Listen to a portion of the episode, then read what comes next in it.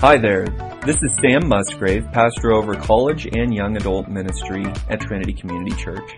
This podcast is a collection of the sermons from our gatherings. My prayer is that you will grow in knowledge and love for King Jesus, or maybe come to faith in Him for the very first time. Join me now for this sermon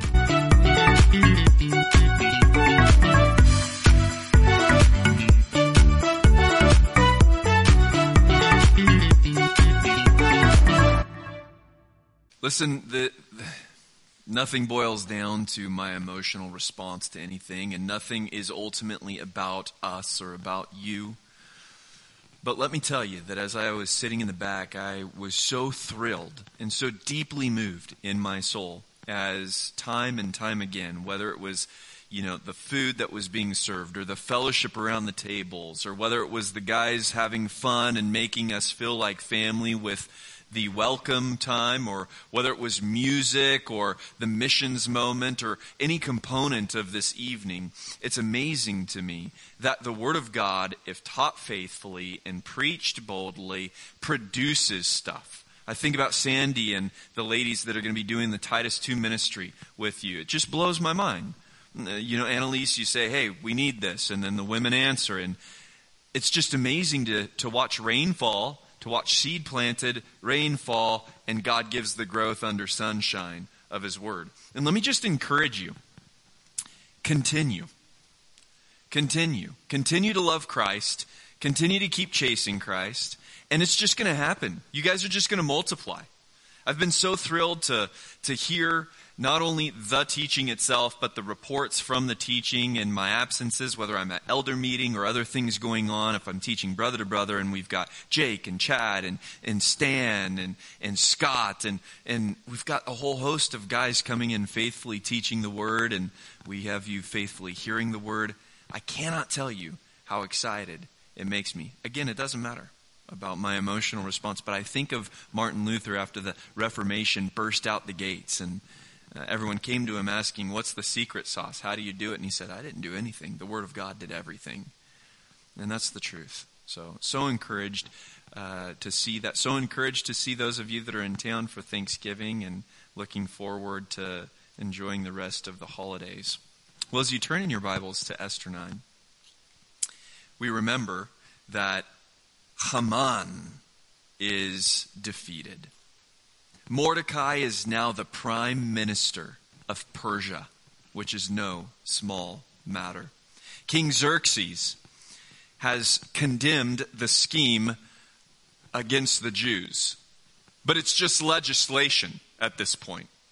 It's just an edict at this point. Now, I don't know if we caught this last week, but if you would look with me at the end of chapter 8, verse 17, we learn there, if we look carefully, the cliffhanger on which we are hung before chapter 9 is that, like many Egyptians in the Exodus, a great many Gentiles converted to worship Yahweh and join his chosen people. This is startling. I mean, on very few occasions did many people at once turn and worship Yahweh who were not part of Israel, and they became Jews. The men were circumcised and became Jews. The women, the children became Jewish. We see that in the Exodus. A great deal of Egyptians moved out with Israel. I don't know if you knew that, but that happened. And here we see it again. And so, in so many ways, the book of Esther is really recalling the events of Exodus as God leads a great salvation for his people, protecting his people against all odds in a superpower, in the superpower of the world. The King of heaven and earth has brought a repenting dread on lost souls. And how gracious and compassionate is he just in the nick of time. Seems like God likes that time. Seems like that's God's favorite time, is in the nick of time. And here he's done it again. Verse 1, chapter 9 of the book of Esther. Now, in the 12th month, that is the month of Adar, on the 13th day, when the king's word and law had reached the point for them to be done. You remember his original edict was that Haman could do whatever he wants. So we're reaching that moment. Uh, the, the Israelites are, are, are sweating beads of sweat. They're sweating bullets on the day when the enemies of the Jews hoped to gain power over them. It was turned around so that the Jews themselves gained power over those who hated them. The divine reversals in this book continue. The providence of God continues to work for his people. We shouldn't be surprised, and yet every time it's excitingly surprising. The viper, Haman, is dead, but his evil plot is about to hatch. That's the drama of the moment. That's the tension of the moment, making it all the more miraculous that Gentiles have become Jews. I want you to think about that. They're thinking that the edict's going to be carried out. You're, they're thinking that Jews are going to be exterminated. And Gentiles, by a miracle of God, by the regenerating grace of God, are repenting to become Jews when it's most dangerous to become Jews. And this is what we've seen throughout church history, throughout redemptive history, is that when the church is most, most persecuted, it seems that's when they reproduce the most. That's when they multiply the most. That's when the gospel spreads the most. The, the, the church is really built in the blood of the martyrs. But there will be no martyrs this day. God is essentially directing Satan's missile back to destroy his enemies. Verse 2 The Jews assembled in their cities throughout all the provinces of King Xerxes. It's just hard for me to pronounce the other name, so I'm just going to stick with Xerxes, okay? Ahasuerus, to send forth their hand against those who sought their calamity. So the Jews are rallying. They're going to make a military campaign. They're going to fight for their lives. It's self defense. They were going to be slaughtered like lambs. And no one could stand before them, for the dread of them had fallen on all the peoples. You remember this is an empire. This is not just a nation. Persia has become an empire. They, they rule the known world. They've, they've conquered where Babylon had conquered, plus more. And so the king of Persia, King Xerxes, rules over many nations, many provinces that have their own princes. And there are many peoples represented in this empire. And the Jews live scattered about in all these nations, in various cities. And so all the Jews are coming together and they're looking to fight for their lives. They're looking to defend themselves. Now, doesn't it seem, I've kind of give, I've kind of shown my hand a little bit, but doesn't it seem if they're going to come together and fight against those who sought their calamity, doesn't that seem to violate God's law? Doesn't that seem to break the big number six, thou shalt not murder?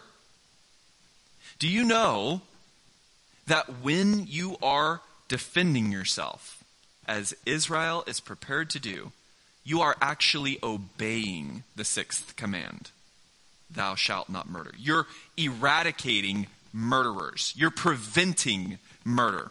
They didn't start the violence, they're preventing genocide. I just had uh, today, I, I, I did a graveside service for an Armenian family, and the Armenians, big part of their culture is the genocide they suffered from the Turks. And listen, our human history is a long, horrible, bloody history of people killing people. It's horrible. It's tragic. It's a result of sin. And so it's not any particular group of people over others.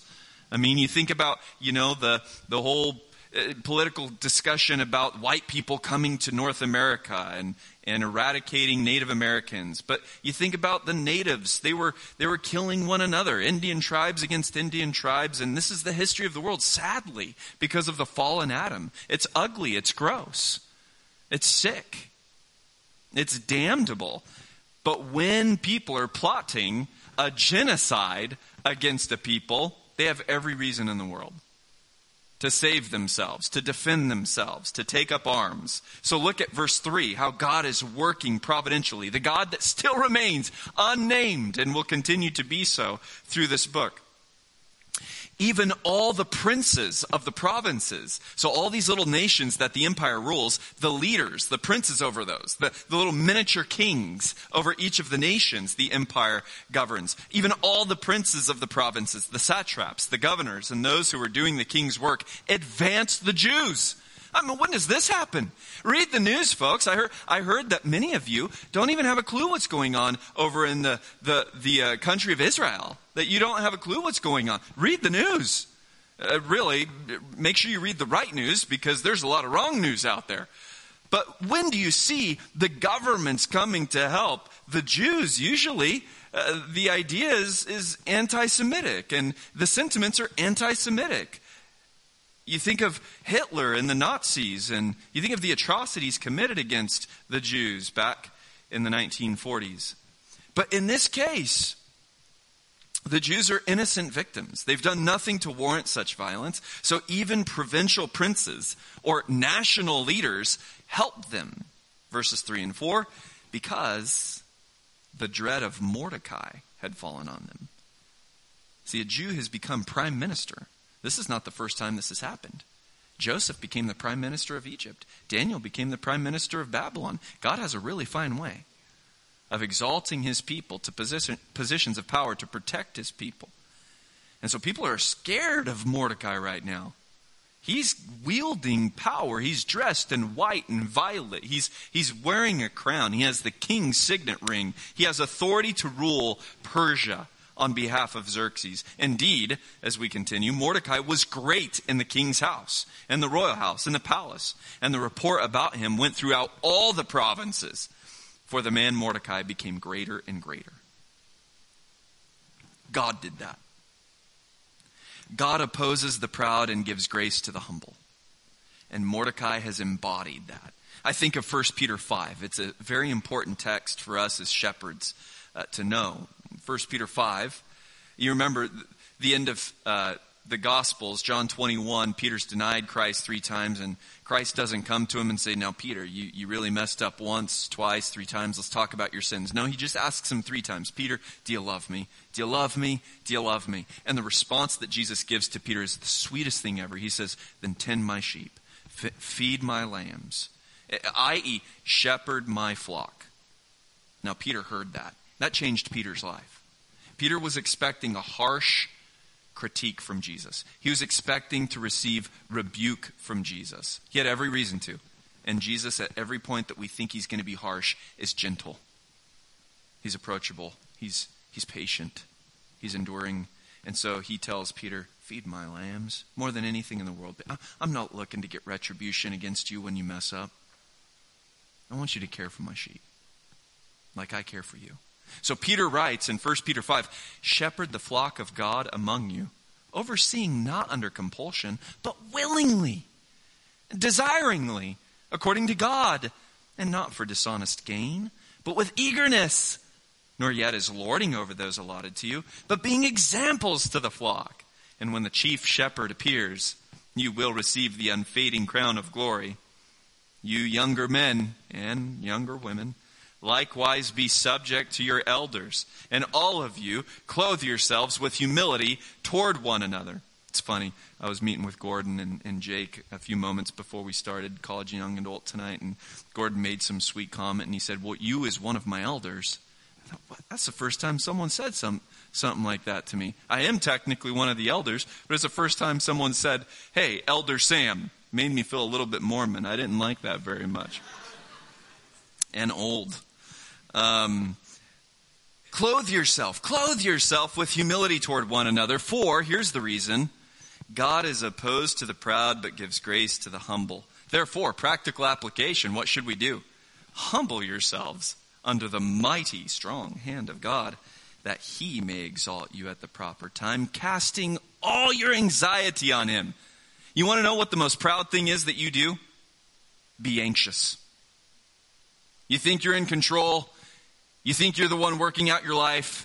You think that your life depends on your wisdom and your power, and it makes you anxious. You want to know how to humble yourself under the mighty hand of God? Take everything that's making you anxious and throw it on Him because, here's the reason, He cares for you. Mordecai's been doing this. Mordecai leads this way.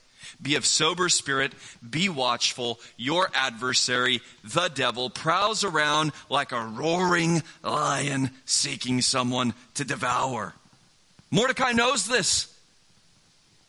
Mordecai has seen it with his own eyes. He's lived it. He has feared for his life, and he's put his anxieties on God. And God, in his care for him, has loved Mordecai and has exalted Mordecai by the same mighty hand that he has opposed Haman.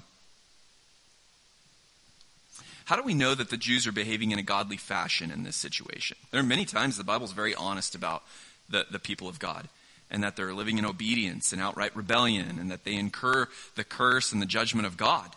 It's not that the Bible always takes a pro Israel stance in the sense that they're innocent or guiltless. But we're told that they're behaving godly here, defending themselves, fighting. Thus, as we continue, the Jews are operating legally. Thus, that's what that means. Thus, the Jews are operating legally under the king. Remember, Xerxes has authorized that they defend themselves by Prime Minister Mordecai.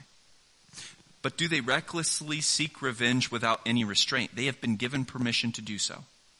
They have been given permission to be reckless. Ask yourself do they take advantage of that? Do they take advantage of the license they're legally given? Verses 5 to 10. The Jews struck all their enemies with the sword. Innocent civilians? Women and children? Nope. Enemies. Killing and causing them, enemies, to perish. And they did what they pleased to those who hated them. And at the citadel in Susa, that's the capital, the Jews killed and caused to perish 500 men Really quickly, in case you've forgotten, King Xerxes gave them permission to kill women and kids. The pagan king said, Kill them all. Kill the women and kids. Did they? 500 men. No women or children. Why not? Because too much or too little justice is injustice. Too much justice, too little justice is injustice. So they slaughtered only men who wished them harm, enemies who were plotting their death. And oh no, I spoke too soon. See, this is what happens is I start getting carried away, I exposit a text, and I make conclusions prematurely. Not only did they kill 500 men, and not only the men did they, oh shoot, who else did they kill? Well, I'm going to have a hard time with this. I should have practiced this. Parshandatha, Dalphon, Aspatha, Paratha, Adalia, Aridatha, Parmashta, Erisai, Eridai, and Vaizatha, the ten sons of Haman, the son of Hamadatha, the Jews' adversary. I think there's a little bit of humor there. They killed 500 men and the sons of Haman. What's the implication? Those are men.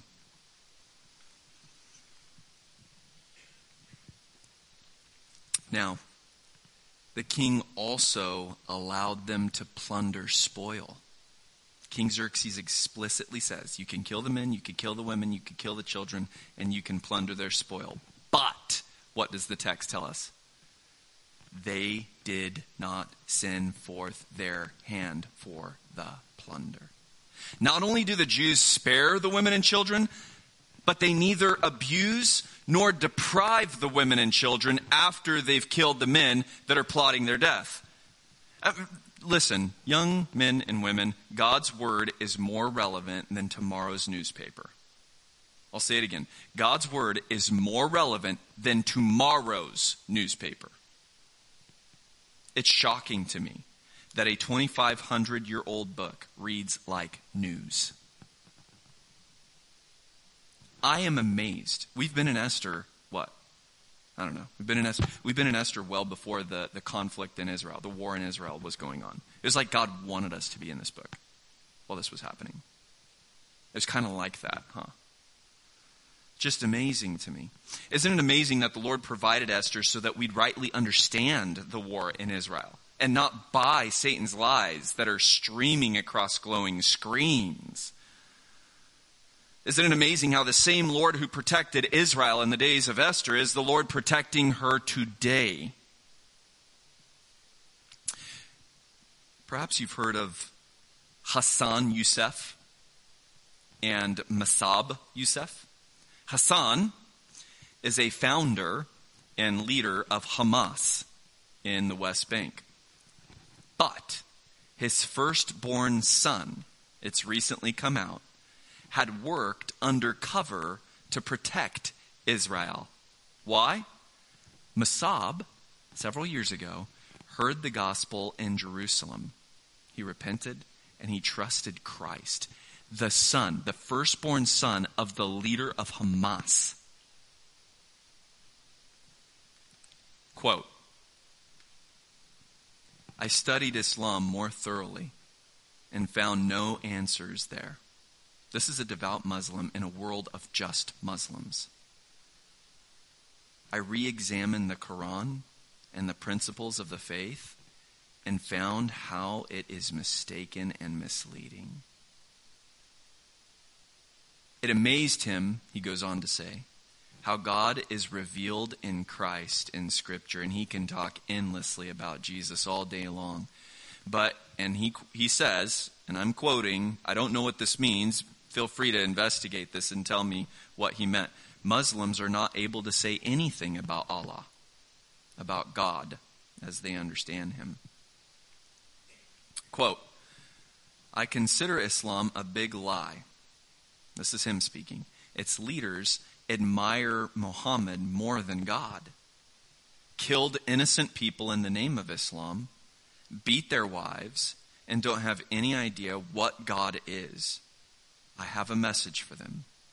There is only one way to paradise the way of Jesus, who sacrificed himself on the cross for all of us.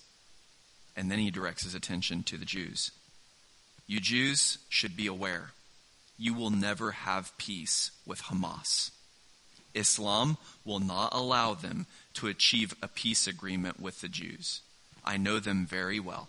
They don't care for the Palestinian people. They do not regard human life. What's his hope? Masab closes with these words Maybe one day I'll be able to return to Palestine with Jesus in the kingdom of God.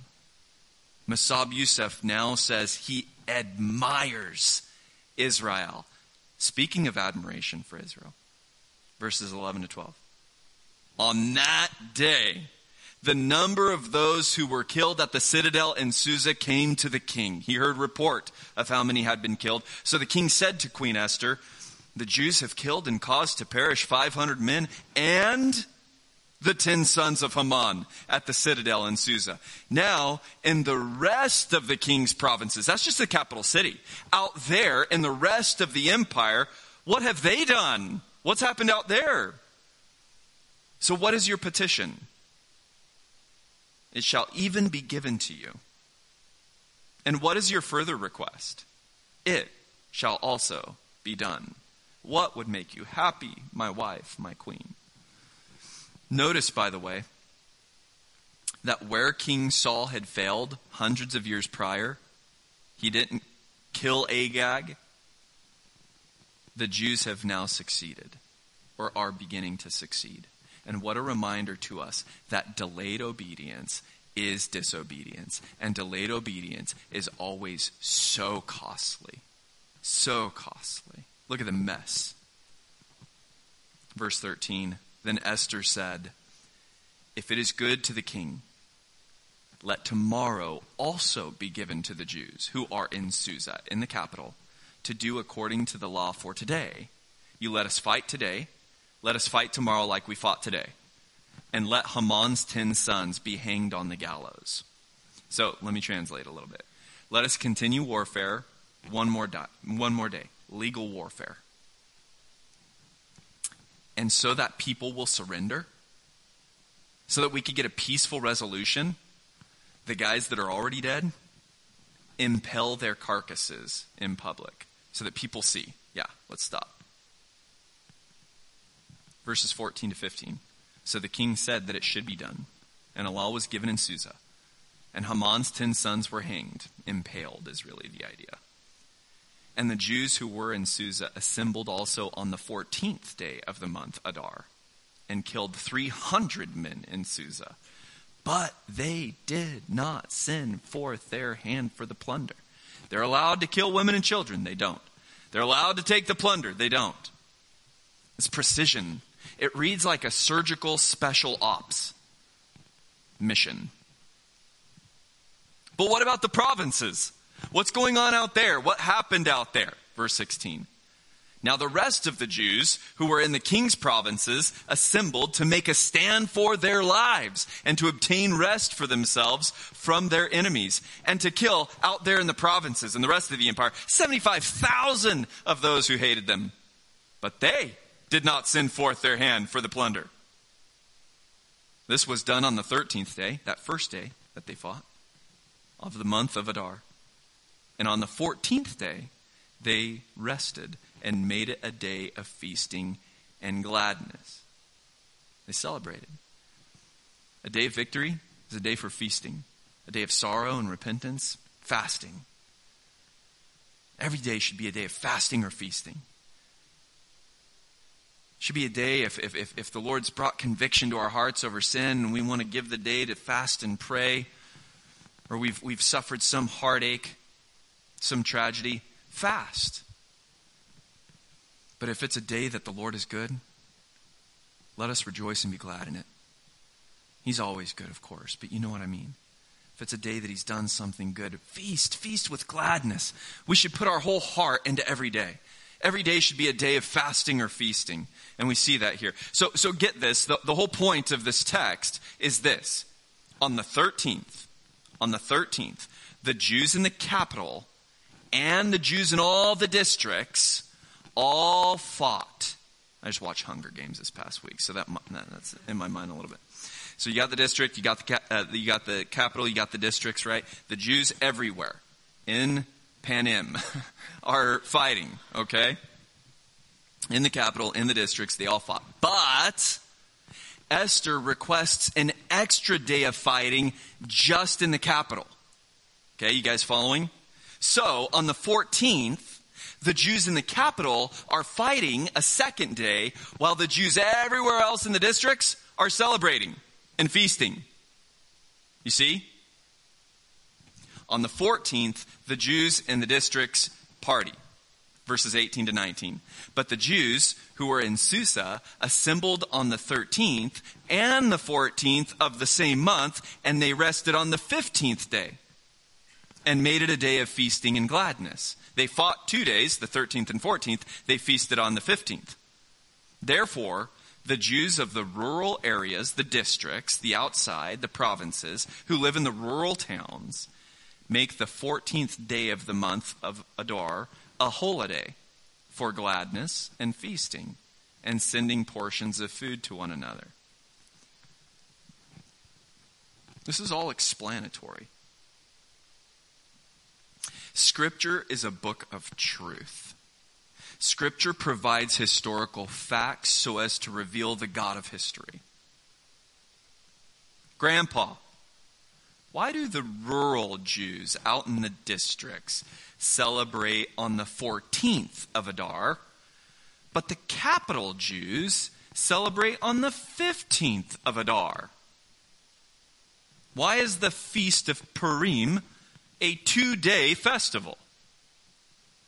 Well, there's a very good historical, factual reason for that. And the same exact thing can be applied to people who question whether Jesus was crucified on a Thursday or a Friday. Well, you would celebrate Passover on both Thursday and Friday. Lambs would be slaughtered on both days because different regions had to do different things practically due to their proximity to Jerusalem. My point is is this, I may be boring you and I apologize if that's the case. I don't apologize for the word of God. But the messenger might be boring. The authors of Scripture include details for a reason. Modern skeptics poke cheap fun at seeming contradictions, but they assume, they assume way too much. And we've been told what assuming does to the one who assumes. God gives you and I the record of Esther 9 so that we believe the God it reveals. We trust him, the God who will not be mocked, but the God who loves his people, who's in control of every little detail, who's wise beyond our wildest comprehension, and who's good beyond our ability to understand. And so he loves us and he cares for us and he's working all things together for our good. And even when the Bible seems to have unnecessary details or repeated details or details that seem to contradict one another, it's actually an opportunity for us to be most inquisitive because the authors, under the inspiration of the Spirit, are telling us something quite interesting, quite fascinating. And we're the dumb ones until we figure it out and discover, my goodness, God's smart. Father, we thank you for your word. We ask, O oh Lord, that you would plunge deep roots in our hearts of confidence that you've spoken truth. And you've spoken truth because you love us and you want us to know you, you, the God who knows and loves and works all things together for our good. We thank you, Lord. What a good God. What a good God. We praise you in Jesus' name. Amen. Thank you for joining me for this sermon from the Trinity College and Young Adult Ministry. We would love for you to join us in person soon. For up-to-date information, follow our Instagram at trinityc.ya. For information regarding Trinity Community Church, visit trinitycc.com. Until he returns, may the Lord bless you and keep you. The Lord make his face shine upon you.